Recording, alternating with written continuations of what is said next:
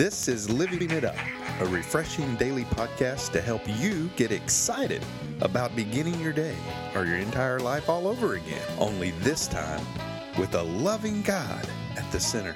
We hope you experience joy from listening and find yourself laughing and living it up on the way to beginning again. For more teaching and encouragement from the Neils, visit their Facebook page at Living It Up Beginning Again or their website at livingitup.org. Now, here's Scott and Teresa.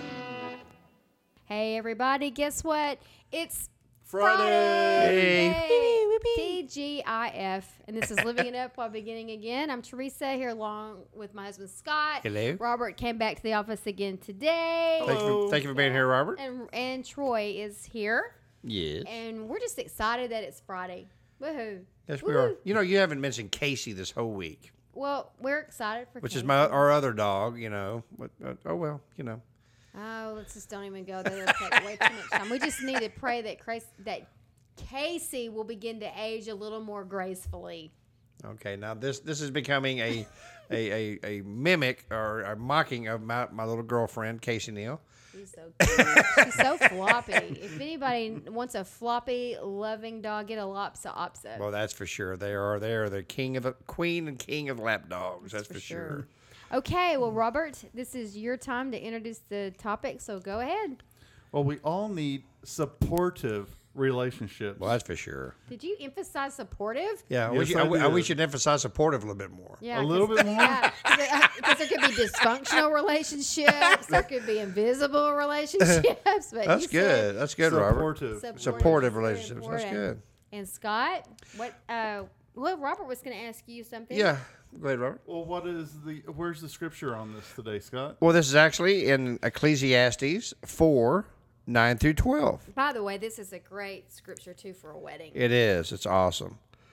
Two people are better off than one, for they can help each other succeed. If one person falls, the other can reach out and help. But someone who falls alone is in real trouble. Likewise, two people lying close together can keep each other warm. But how can one keep warm alone? A person standing alone can be attacked and defeated, but two can stand back to back and conquer. Three are even better, for a triple braided cord is not easily broken. Mm-hmm. Well, that is for sure.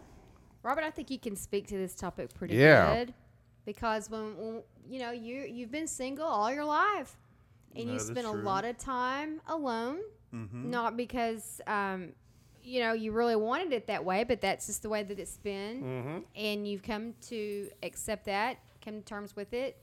Things are changing for you, but we Amen. won't get But into now he thinks now he thinks he's Mr. Would you Casanova. stop? hey, we're building his In story. Scott's own eyes. We're building a story. So, Robert, you could really speak to supportive relationships. Um,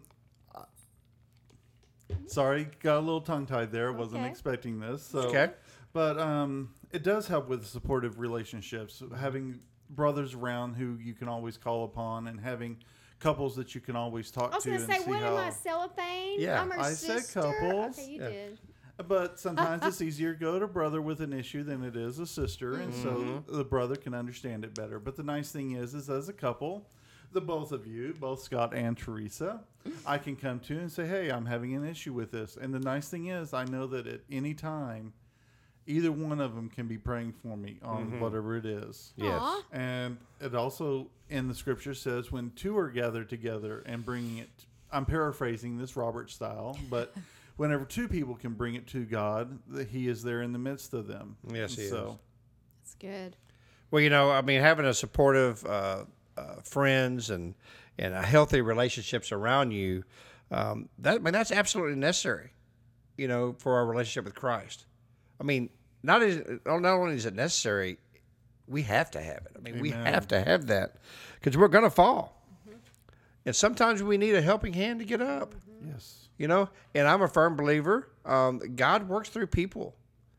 You know, you may see someone at the supermarket, you know, that maybe dropped a bag or something, and you go over and help them up with that bag and say, "Here you go."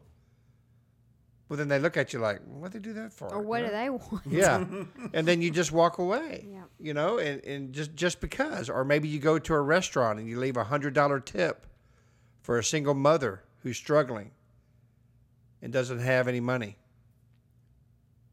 You know what I mean? And so, so, so that that's just another way of, of being support. You know, showing Christ support through the community. Well, you know, it, for mm. me, it keeps me connected to God. When I have, is, as you mentioned, supportive relationships. That's the buzzword. Supportive relationships. Other people that are walking with the Lord have a strong love walk, who love unconditionally. That keeps me grounded and it helps me deal with the world. You know, if, woo, that's just like uh, a, a refuge for me Amen. you know, you have your biological family and you have your spiritual family and you got your guy friends and your girlfriends and your friends with your animals, your pets or what have Troy time, you have Casey time and you'll probably get a dog one day, Robert. And we'll talk about your dog then too, but you know, it keeps me going. It, you know, it, it just does. But back to the the most important relationships again are for those that keep me connected with God because they also show uh, unconditional love, and I hope I show that unconditional love. And it reminds me again of what He's like. What's Jesus like? And Yeah. I've learned so much about what He's like through supportive relationships. And I've learned what He's not like through other ones. Amen. Well, you know, one one reason why some people may not have supportive relationships, it's a trust issue. Uh, I know growing up, I had severe trust issues because of things that happened in my childhood, and it, it was very tough for me to trust anybody. To be quite honest with you, now when I gave my life to Christ and He came into my life, um, that was really the, you know, besides my mother, the only person in my life I've ever really trusted.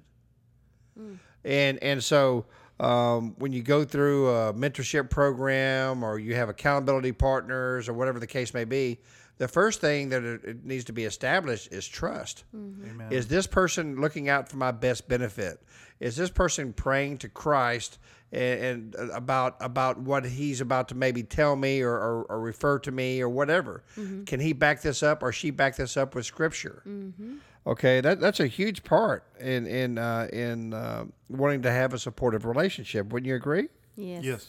And that that'll give us added strength. That'll give us wisdom, and it'll give us protection. That's right. Amen. You know, um, I mean, Robert has called me before. W- w- you know, when he's had an issue, I've I've texted him or, or, or called him when I've had a, a problem or issue that I really need to, to, to discuss. Because God tells us, yes, we need to talk to Him about this, but we also need to what? We need to tell uh, someone else. That's right. Well, it's it's good to have someone that you can trust, and if you don't have feel like you have anyone that you can trust, pray that the Lord will bring you some people that you can trust, especially if you're mm-hmm. trying to work with Him to transform and turn your life around. Because that stuff that we keep up in our head, just mulling it around over and over and over, you talk about you get sick. Yeah. That that keeps you in a very sick, dysfunctional place. But you got to be willing to take a risk. And when God puts those people in your life that you've been praying to help rescue you, it's going to happen because you're praying in His will. And then when it happens, you've got to mm-hmm. be willing to take a risk and trust God the way that you prayed and go, "This is the person," and go on and tell it. Go on and take a risk because God sent them to you. They're not going to reject you if they're from Him That's right. Amen. if they're from him and that's where you start building trust again because all of us around this table have been hurt and trust has been a huge issue Yes. but when when the lord from in my situation put people in my life that had walked in my shoes i gravitated toward them mm-hmm. in fact my own family couldn't really help me and it wasn't that i didn't love my family but they were questioning why you know why don't you talk to us?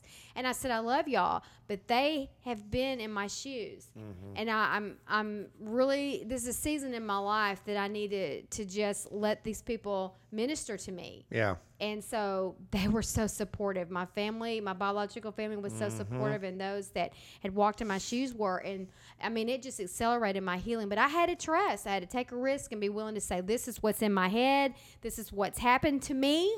This is what I've done. And they're like, Okay. And what a relief that they Yeah. didn't tell me, I don't want to talk to you about this. Do not call me again. This is it. This is Yeah. more than I can handle. No, because they were from God Yeah. You know, and, and I was praying His will. And so once you get past that hurdle, there's nothing left but healing. Amen. Well, I know for me, you know, I was single for many years personally, and so was Teresa. And, you know, I prayed for a woman of God and to come into my life. And one of the main factors, of course, the main factor was that she loved Christ first. But what the other fact, one of the factors that would determine, you know, if is this the one that God has for me, was the trust. Can I trust her? You know, with my spirit, with my life, With your heart. with my heart, you know. And you know, when Teresa and I met, um, the second I the second I saw her, I said, I, "She, I can trust her." And I hadn't felt that for many, many years, you know. In fact, I ended many relationships that I had, you know, with women because I I figured they were going to break my heart anyway. But how were you praying? Uh, yeah, I wasn't I wasn't praying. you know, at that time I wasn't praying. That's right. You know. And we can go towards relationships that are not divine, that are not from the Lord, and Yes. wonder why am I getting rejected here? Well, I didn't ask God if, if these Yeah. are who He wants me to be in a relationship. Pray about everything, Yes. everything. The the Bible tells us to pray without ceasing. Sorry, I didn't mean to take that from you. But like you were saying, whenever we did c- connect and, and we were in each other's life, it's Mm-hmm. again, you said, I feel like you could trust me. Well, how are you praying? Yeah, that's true. Did you trust God enough to go, I can trust her? Yeah, A peace set in, right? absolutely. Gotta Pe- remember that. peace set in, and plus I stopped asking God to prepare her for me. That you know, he, God told me I need to prepare you. She's ready, and so you know that's when the trust really came because then He put us together, and I went, my goodness, you know, I've been waiting for this all my life. Well, honey, we're getting real gooey here. We are getting gooey. Robert is sitting over there. Robert, we want to hear from you. Yeah, Robert.